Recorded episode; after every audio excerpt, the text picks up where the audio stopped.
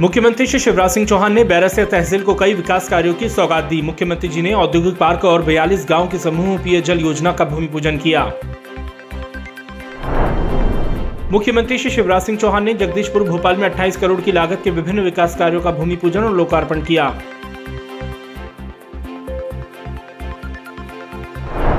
मुख्यमंत्री श्री शिवराज सिंह चौहान ने निवास कार्यालय से वीसी के माध्यम से 15 फरवरी को रीवा एयरपोर्ट के शिलान्यास एवं 17 फरवरी को चुरहट एवं ग्वालियर में आयोजित कार्यक्रम के संबंध में वरिष्ठ अधिकारियों के साथ समीक्षा की एवं ज़रूरी निर्देश दिए।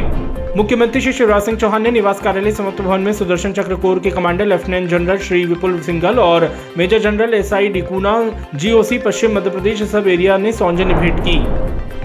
अपने प्रतिदिन पौधरोपण के संकल्प के क्रम में मुख्यमंत्री श्री शिवराज सिंह चौहान ने स्मार्ट सिटी पार्क में जामुन, नीम और अमरूद के पौधे लगाए।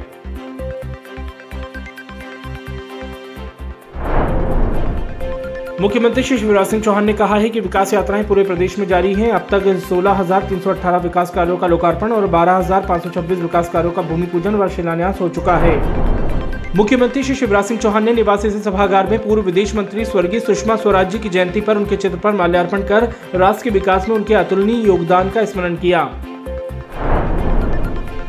मंत्री श्री इंदर सिंह परमार ने विकास यात्रा के दौरान शुजालपुर के ग्राम चितौनी में उनचास लाख रुपए से अधिक के विकास कार्यों का भूमि पूजन किया।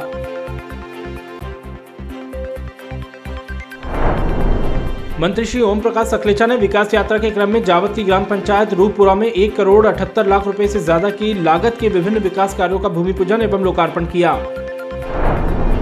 मंत्री डॉक्टर मोहन यादव ने विक्रम विश्वविद्यालय उज्जैन में राष्ट्रीय शिक्षा नीति और प्रदेश की प्रस्तावित युवा नीति पर आयोजित कार्यशाला में विद्यार्थियों से चर्चा की और उनकी जिज्ञासा का समाधान भी किया।